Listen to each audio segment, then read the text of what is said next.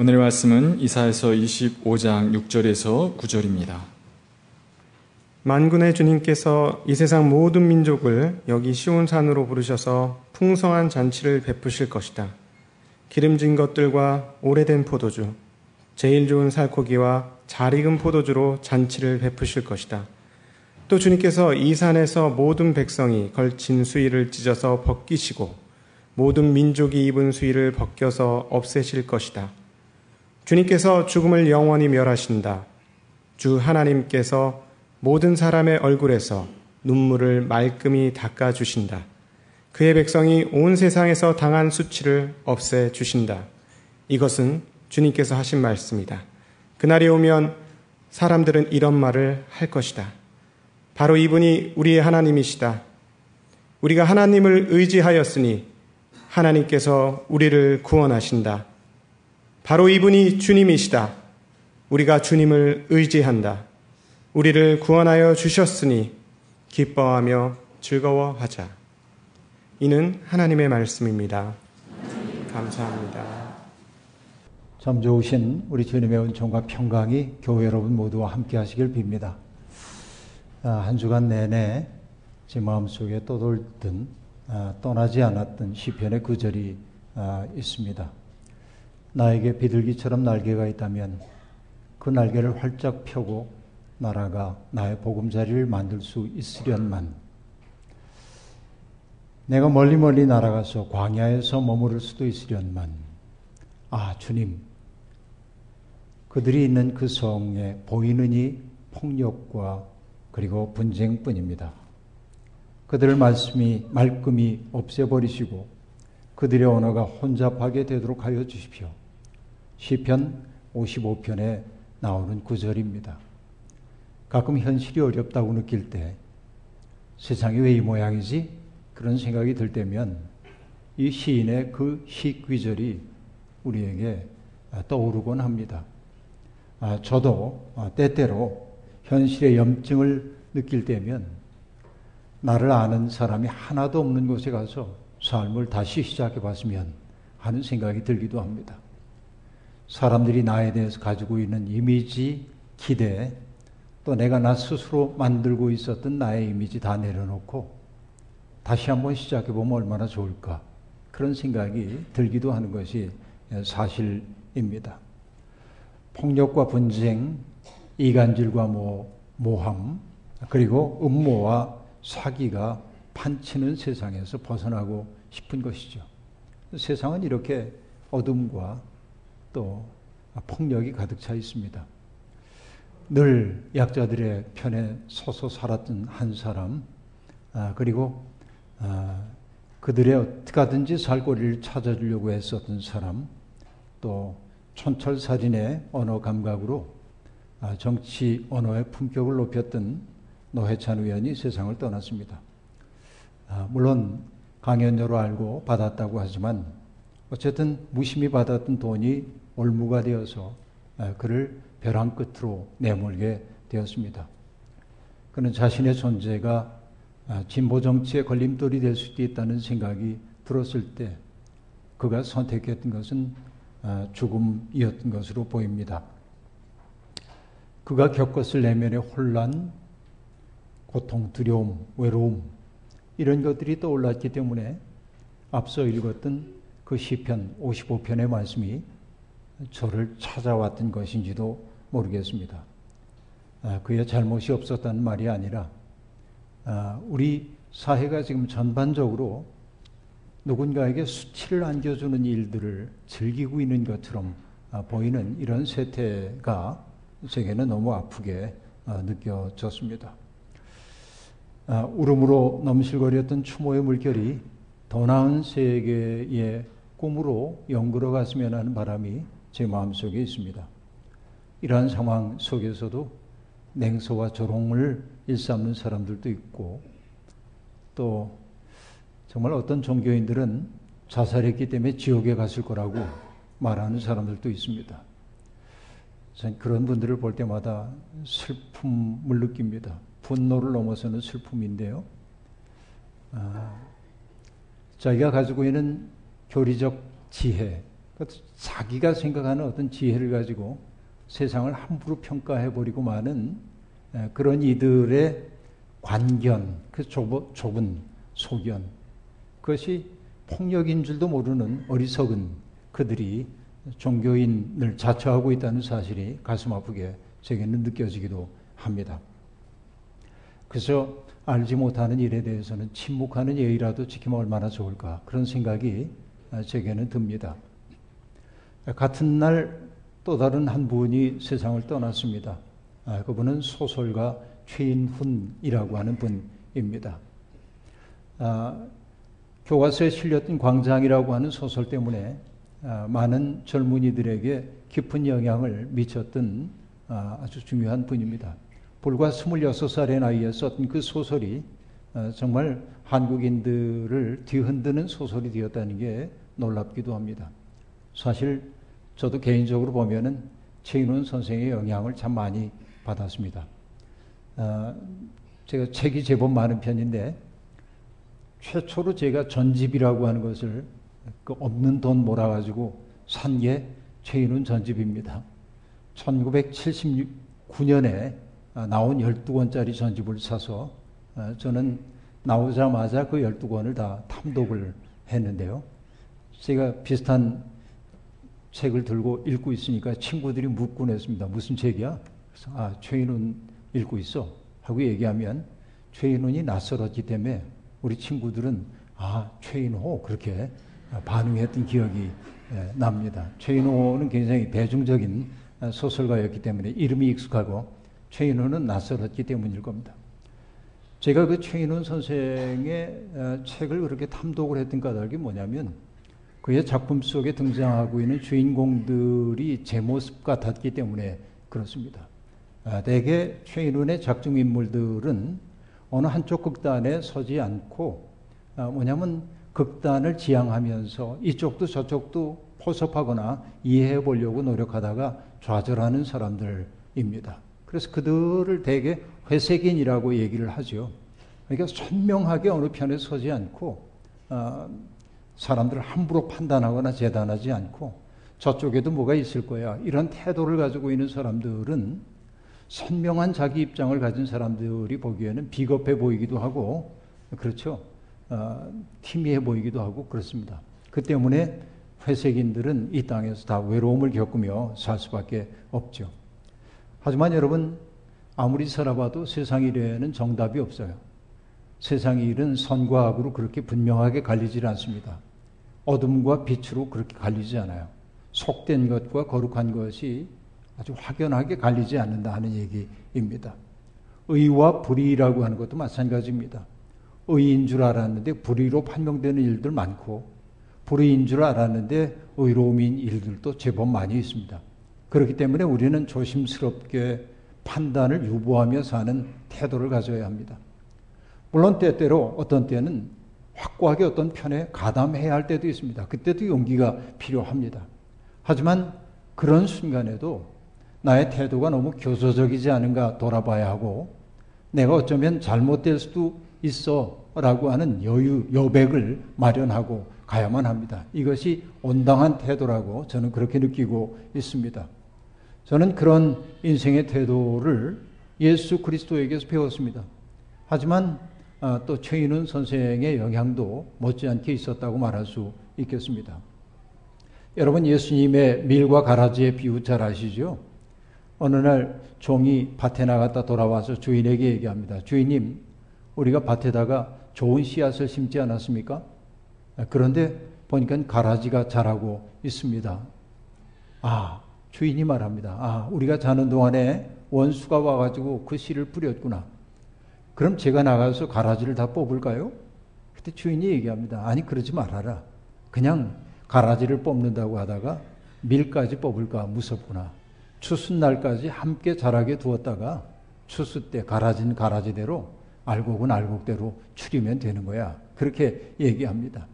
왜냐하면 내 눈에 보이는 것은 밀과 가라지로 갈리는지 모르지만 그 뿌리에 들어가면 엉켜 들어있을 수도 있고 가라지를 제거한다고 하다가 밀까지 뽑을 수 있는 가능성이 충분히 있기 때문에 그렇습니다. 우리가 사는 것도 그렇습니다. 여러분 소아시아 7교회에 보냈던 요한의 그 편지, 요한계시록에 보면 그 7교회 가운데 에베소 교회는 이단들하고 싸우는 일에 열심을 냈던 교회입니다. 그리고 잘 복음을 지켜냈습니다. 그런데 에베소 교회가 야단 맞았던 것은 뭡니까? 내가 그 처음 사랑을 잃어버렸다라고 하는 거예요. 싸우는 일에 집중하다 보니까 사랑을 잃어버린 거예요. 이게 인간들이 범하기 쉬운 오류라고 말할 수 있겠습니다. 여러분, 그러니까 나의 오름이라고 하는 것은 언제나 내가 옳다 그렇게 여기며 살아야 하지만 나의 오름에 대한 확신과 태도 혹은 거기 바탕을 둔 행동이라고 하는 게 때때로 누군가에게 상처를 줄 수도 있고 누군가에게 폭력적일 수 있다는 사실을 우리는 늘 명심하며 살아야 합니다. 왜냐하면 인간은 절대적 진리를 가지고 있지 않기 때문에 그런 것이죠. 늘 조심조심 우리의 인생을 살아가지 않으면 안 되는 것입니다. 하나님은 인류의 첫 사람에게 동산에 있는 모든 나무의 열매를 먹어도 되지만 선과 악을 알게 하는 나무의 열매는 따먹지 말라고 말씀하셨습니다. 왜 그럴까요? 여러분, 인간이 도덕적이 된다고 하는 것은 선과 악을 분별할 수 있을 때입니다. 그렇게 본다고 한다면 선악과를 따먹지 말라는 그 말이 이해가 잘 안 되기도 합니다. 사실 그래서 철학자인 헤겔은 인간이 선악과를 따먹은 그 일을 인간의 타락이 아니라 성숙이라고 보기도 했습니다. 그러나 여러분, 종교적인 언어에서 선악과를 따먹지 말라는 그 말 속에 담겨있는 의미는 다른데 있습니다. 선악과를 따먹는 순간 그 사람은 선과 악을 판단하는 절대적 주체라고 스스로를 생각하게 됩니다. 자기를 기준에 놓고 다른 사람들을 평가하기 시작합니다. 그때 여러분, 평가의 대상이 된 사람들은 상처 입을 수 있어요. 그렇죠? 그 때문에 여러분, 그렇게 저마다 자기가 선악의 주체라고 사람들을 판단하기 시작할 때 분쟁과 갈등이 끊임없이 벌어지는 것입니다. 하나님은 그것을 알았기 때문에 선악을 알게 하는 나무, 너희가 먹지 말아라. 그것을 판단하는 것은 바로 나야라고 말씀하셨던 것이지요.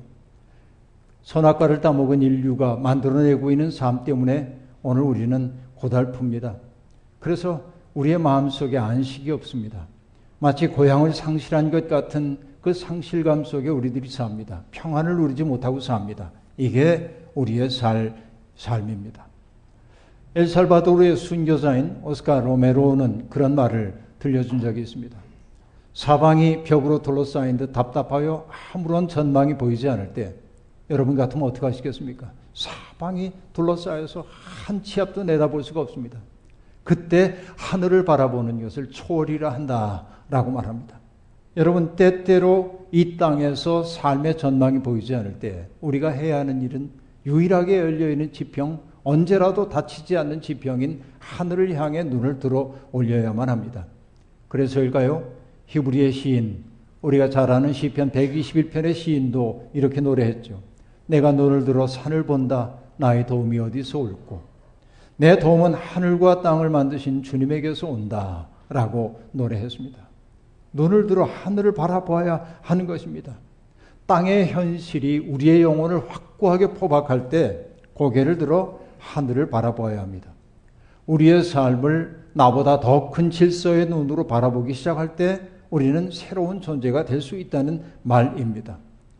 하늘의 눈으로 내 인생을 바라보면서 내 삶을 재구성하는 용기, 바로 그것이 신앙의 용기라고 말해야 할 겁니다. 여러분, 이사야가 살던 시대도 우리 시대 못지않게 암담한 시대였습니다. 늘 강대국들의 침략을 받곤 했던 약소국가였었죠. 그런가 하면은 적은 외부에만 있지 않았습니다. 내부에도 많았습니다. 백성들을 섬기라고 하나님이 세워주셨던 지도자들은 타락한 존재가 되었습니다. 지도자들은 자기 일속을 차리느라 백성들을 자기의 이익의 수단으로 삼기 일쑤입니다. 재판관들은 자기들의 입에 뭔가를 물려주면 좋은 얘기하지만 입에 물려주는 것 없으면 가혹한 판정을 내리기도 했습니다. 종교인들 또한 똑같았습니다. 전반적으로 백성을 섬기라고 하는 사람들이 전부 타락해 있었기에 그 시대는 위기였던 것입니다. 여러분, 꾸짖어야 할 때 거짓 평화를 말하고 위로가 필요한 사람들을 외면해버리는 종교, 바로 그것이 이사야가 살고 있던 그 시대의 종교적, 정치적 상황이었습니다. 바로 그때 하늘에 그 이사야는 말합니다.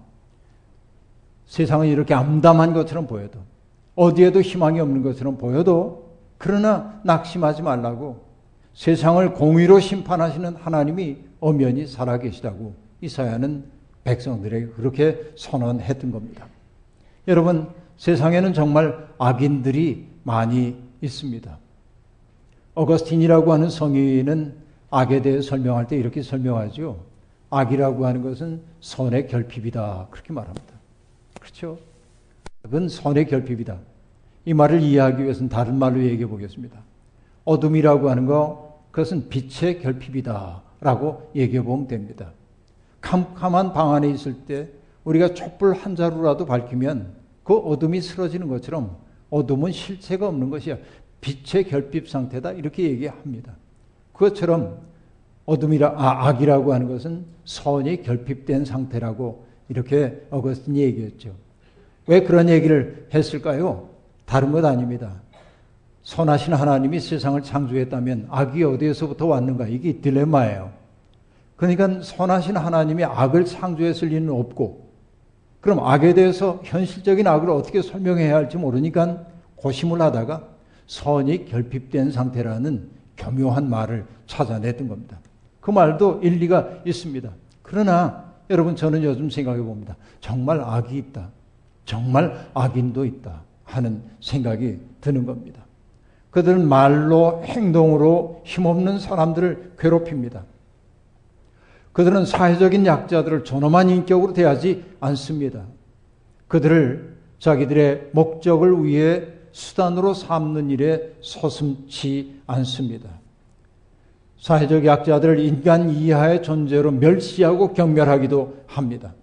함부로 대해도 괜찮은 존재, 반인간, 하퍼슨으로 대하기도 합니다. 여러분, 자기의 입장과 생각이 다른 사람들을 조롱하고 모욕하는 일에 희열을 느끼는 사람들이 세상에 있습니다. 심지어 무고하게 죽어간 사람들의 죽음조차 조롱거리로 삼고 있는 사람들이 우리 사회에 얼마나 많이 있습니까? 여러분, 이사야는 그런 사람들을 일러 이렇게 얘기합니다. 성벽을 뒤흔드는 폭풍, 또 사막의 열기라고 말합니다. 여러분, 이 이미지가 얼마나 강력합니까? 폭풍 앞에 서보십시오. 몸을 가눌 수가 없습니다. 성벽을 뒤흔드는 폭풍과 같은 사람들이 세상을 장악하고 있는 것처럼 보입니다.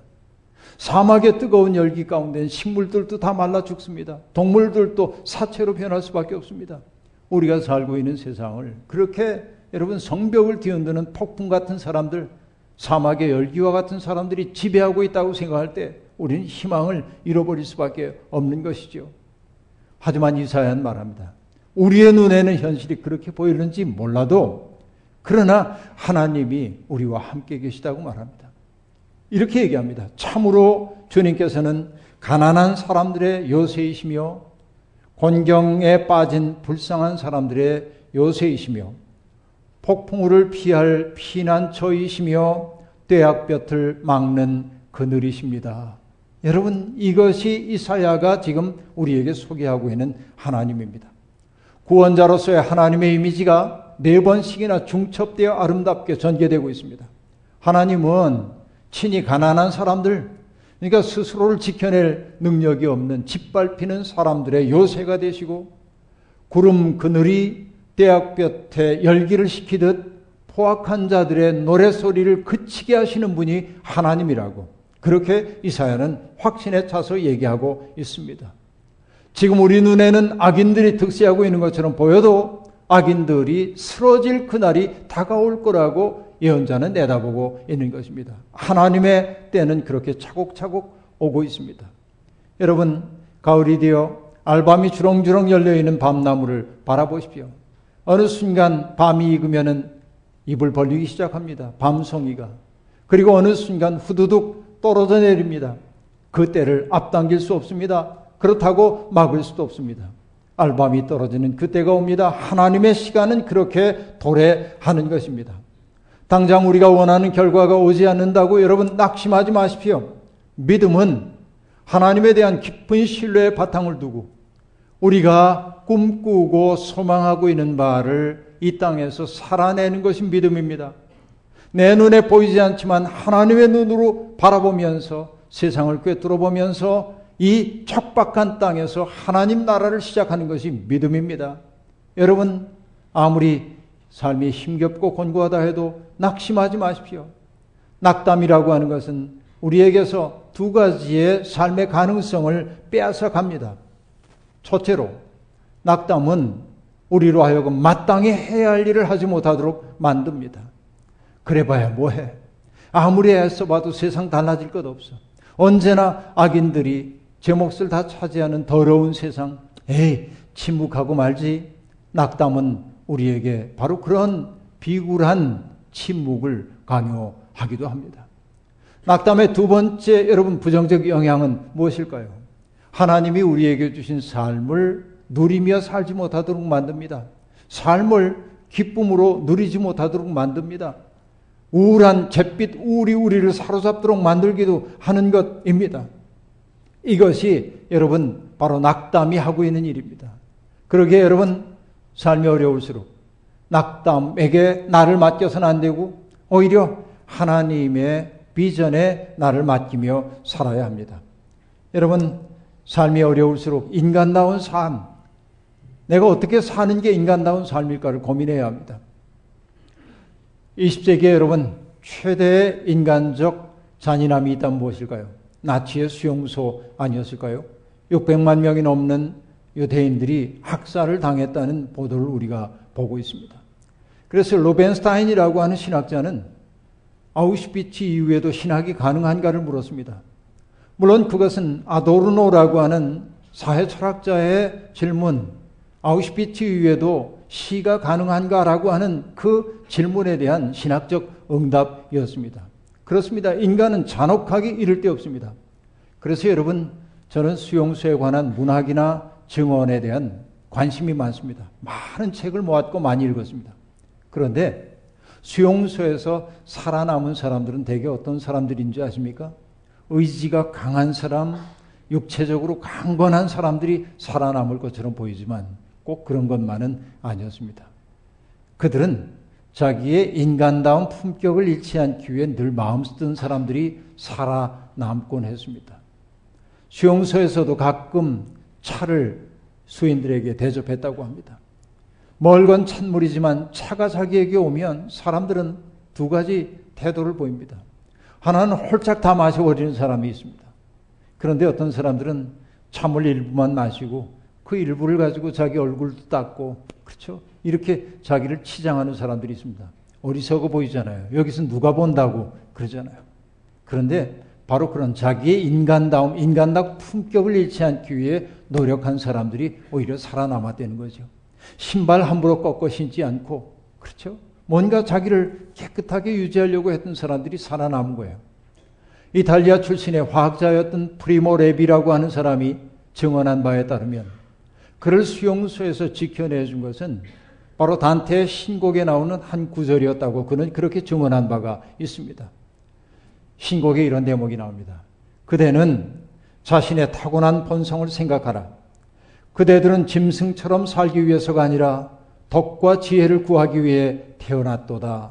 그렇습니다. 가끔 지고 가는 인생의 짐이 무거워 낙담할 때가 있습니다. 우리가 무가치한 존재처럼 여겨져 마음이 아득할 때도 있습니다. 수치와 모멸감이 우리의 삶을 뒤흔들어 놓을 때도 있습니다. 하지만 여러분, 잊지 마십시오. 내가 이 세상에 있다라고 하는 것은 무엇입니까? 하나님의 은혜가 지속되고 있고, 하나님의 은혜가 지속되는 한 내가 겪어내야 하는 수치와 고통보다 나의 존재가 더 크다고 하는 사실 말입니다. 나는 나의 문제보다 큰 존재입니다. 이것을 여러분 잊지 말기를 바랍니다. 나는 작지만 하나님은 크십니다. 하나님 안에 우리들이 머물러 있어야만 합니다. 오늘 본문에서 하나님은 시련의 시간을 지나고 있는 그 백성들에게 그들을 위로하시며 말씀하십니다. 너희를 위하여 내가 은혜의 잔치를 마련해 놓는다고 말입니다. 시련이 중첩되어 낙심할 수밖에 없는 상황에서 하나님이 잔치자리를 차려주신다는 겁니다.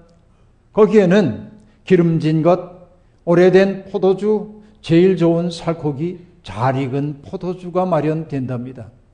입맛을 다시는 분이 계신가요? 혹은 나는 채식주의자인데 하고 걱정하는 분이 있나요? 그러니까 여러분, 이게 그 하나님의 잔치장에 차려진 음식의 종류를 얘기하는 게 아니라는 거 여러분 아시죠? 가장 좋은 것을 주님이 준비해 주신다라고 하는 하나의 은유적 얘기로 받아들이면 될 겁니다. 그렇죠. 여러분, 바울 사도가 이런 얘기를 했죠. 하나님 나라는 먹는 것과 마시는 일이 아니고 성령 안에서 누리는 의와 평화와 기쁨입니다. 라고 말했습니다. 그런데 여러분, 저는 이 말보다는 하나님 나라를 잔치자리에 비유하는 구약의 이미지들이 더 마음에 와닿을 때가 있습니다. 그래요. 좋은 음식, 향기로운 포도주도 중요하지만 그 잔치를 하나님의 구원의 잔치로 만드는 것은 바로 그 자리를 주석하시는 하나님의 현존 때문인 겁니다. 우리는 하나님 앞에 초대를 받은 사람들입니다. 하나님은 초대받은 사람들을 위해 어떤 일을 해주십니까? 열방의 모든 나라 사람들이 입고 있었던 수의를 찢어서 벗기시고 없애버리신다고 얘기하고 있습니다. 여러분, 절망의 너울을 우리가 뒤집어 쓰고 살잖아요. 낙심과 수치의 너울을 뒤집어 쓰고 살잖아요. 주님은 그것을 찢어버리신다고, 그래서 없애버리신다고 얘기하고 있습니다. 주님은 사람들이 흘리는 눈물을 닦아주신다고 말합니다. 그리고 당신의 백성들이 겪었던 수치를 말끔히 닦아주신다고 말합니다. 여러분, 이것이 하나님의 은혜입니다. 인간을 영원히 괴롭히는 죽음도 멸하실 것입니다. 여러분, 잔뜩 주눅이 든 채 어찌할 바를 모르는 사람들에게 제시되고 있는 이 하나님의 구원의 잔치, 바로 이 잔치를 내다보고 사는 사람들은 고단한 현실 속에서도 낙심하지 않는 법입니다. 하나님의 사람들은 현실이 괴롭다 해도 바로 하나님의 잔치에 참여할 거라고 하는 그 기쁨, 설렘을 안고 이 세상을 견디고 이겨나가야만 합니다. 그렇기 때문에 새로운 세상을 시작할 용기를 가져야 합니다. 여러분, 이 잔치에 정말로 참여하기를 원하십니까? 그렇다면 여러분, 그 잔치가 우리의 삶 속에서 이루어지도록 해야 합니다. 사람과 사람을 갈라놓고 사람들에게 수의를 입히려고 하는 이 더러운 세상에 살면서 일체의 차별을 철폐해야 합니다. 지금 눈물을 흘리는 사람들 곁에 다가가 그들의 눈물을 닦아줘야 합니다. 이것이 그 잔치에 참여하는 사람들의 마땅한 태도입니다. 죽음의 세력에 사로잡힌 사람들에게 생명의 기쁨을 안겨줘야 합니다. 다른 이들에게 수치감을 안겨주려고 하던 일체의 태도 다 버리고 사랑으로 다른 사람들의 연약함을 부둥켜 안아야 합니다.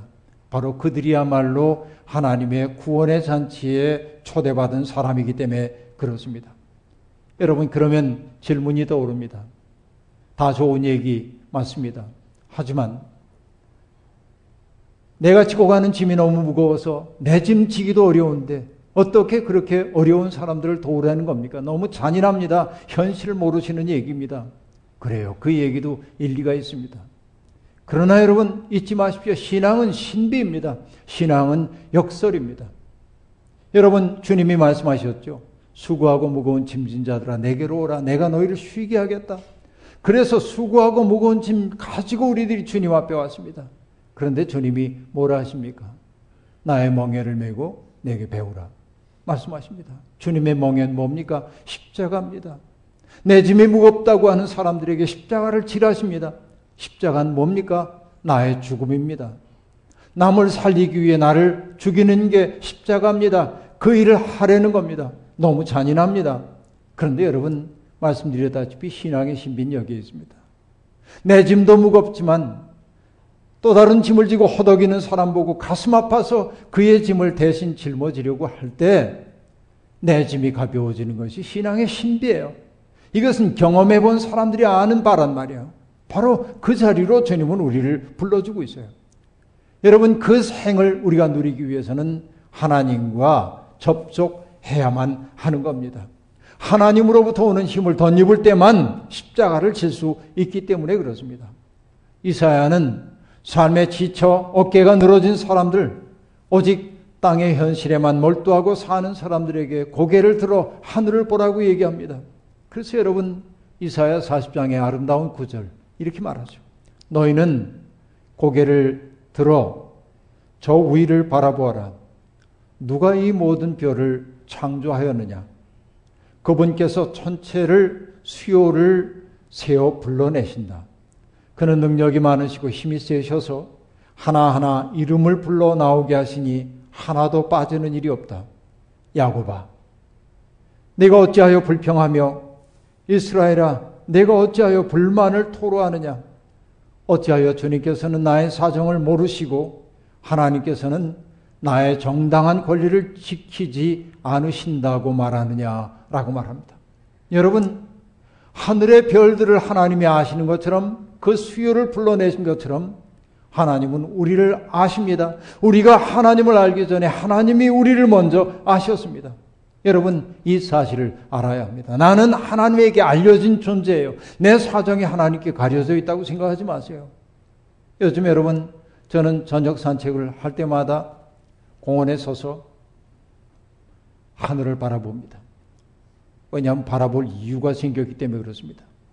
제 핸드폰에 별자리를 알려주는 어플리케이션을 깔았거든요. 그래서 저기 보이는 별을 향해서 핸드폰을 턱 올리면 그 별이 뭔지를 가르쳐줘요. 금성, 목성. 그래서 여러분, 날마다 보면서 우와, 저기 금성이네, 저거 목성이네, 저기 수성이래. 화성도 보고 토성까지 봤습니다. 다양한 별자리를 봅니다. 신비합니다. 그 별자리를 보니까 어떤 느낌이 드냐면, 여러분, 별 하나의 추억과 별 하나의 그리운 이름들을 불렀던 윤동주가 떠오르는 거예요. 저절로. 그런 거예요. 여러분, 별들의 수요를 헤아리시는 하나님께서 우리들의 사정을 모르실 리 없다는 것이 이사야의 전언입니다. 세상은 우리를 지치게 만듭니다. 힘들게 만듭니다. 그럴 때마다 별을 노래하는 마음으로 하나님께 마음을 들어올리십시오. 그때 하늘의 소망이 우리에게 주입됩니다. 이사야 40장 31절 이렇게 말합니다. 오직 주님을 소망으로 삼는 사람은 새 힘을 얻으리니 독수리가 날개를 치며 솟아오르듯 올라갈 것이요 뛰어도 지치지 않으며 걸어도 피곤하지 않을 것이다. 그래요.